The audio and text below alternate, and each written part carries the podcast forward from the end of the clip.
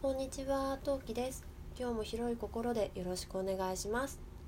今日は人生に影響を与えたアニメということでお話ししていきたいと思います。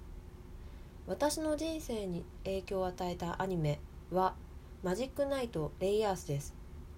こちらの作品は創作集団グランプというさくらちゃんカードキャプターさくらとかえっ、と翼クロニクルとかの作品を書いた先生たちです。まあ、とても有名な作品だし先生たちなので知ってる方も多いかと思います。このアニメ自体はですね1994年から1995年にかけてやっていたアニメなんですけど当時私幼稚園生だったんですね確か幼稚園の年中か年長だったと思いますで、えーと、とどこに影響を受けたかっていう話なんですけど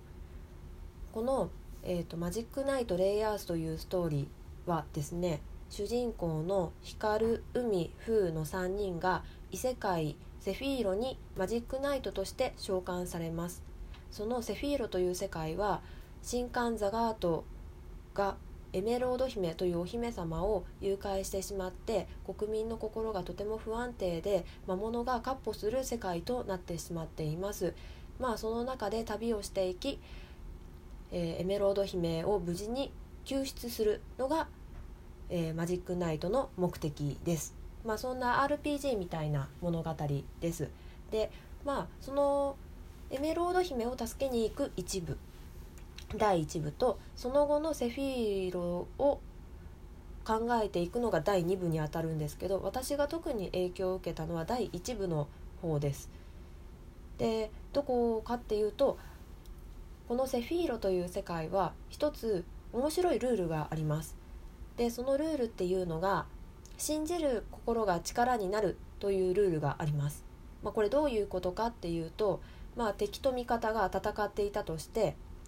味方頑張れ絶対勝てるっていう思いが強ければ味方が強くなってあ敵強そう怖い負けちゃうかもっていう心が強いと敵が強くなっちゃうっていう世界なんですね。そういうふうに心がすごく影響をする世界なんですね。で私はまあ全編このこの考えがこのアニメベースなんですけどこれを見て自分の高校受験とか大学受験とか就職活動とかそういうターニングポイントでねに当たる時にあっ絶対私はこの中で一番この高校に入りたいと思ってるとか絶対この大学に入りたいと思ってるとか今までいっぱい頑張ってきたもんっていうすごい勇気を与えられた考え方でした。もうとにかくとにかく自分が一番だっていう気持ちを強く持てるようになりました。でもう一つが新刊ザガート,、えーと、とエメロード姫を誘拐した張本人ですねの考え方でしたでどこかっていうとこの「ザガート」なんですけどずっとアニメの第1話から見ていると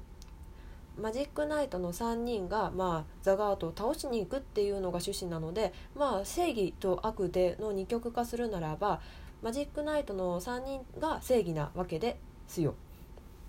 なんですけど話をずっと進めていって結局ザガートのその考え方っていうのが分かった時に果たして今まで応援してきた正義だった3人組は本当に正義なのか？このままこのまま任務を遂行していいのか？っていう本人たち含め考え方ちょっと迷いにねの迷いの壁にぶち当たります。なのでなんかつまり悪から見れば正義は敵なんですよ。正義は悪なんですよ。なんで見方によってやっぱり考え方って大きく変わるし当事者じゃなければわからないことっていうのはたくさんあるんだなっていう考え方を幼稚園の当時の私は覚えましてそこから私は、まあ、A と B が喧嘩していたら両方の意見を聞いてちゃんと自分の考えを持って判断しようっていうあの結論に至りまして今に至りますそんなわけで意外と深いんですよこのアニメ。カードキャプターさくらとか翼クロニクルとかのファンタジーだけじゃやっぱり収まりきらないことがレイアースには私はすごく入ってると思っています。主題歌の譲れない願いもすごくいい曲なので皆さんにぜひ聴いていただきたいなと思います。よろしくお願いします。それでは。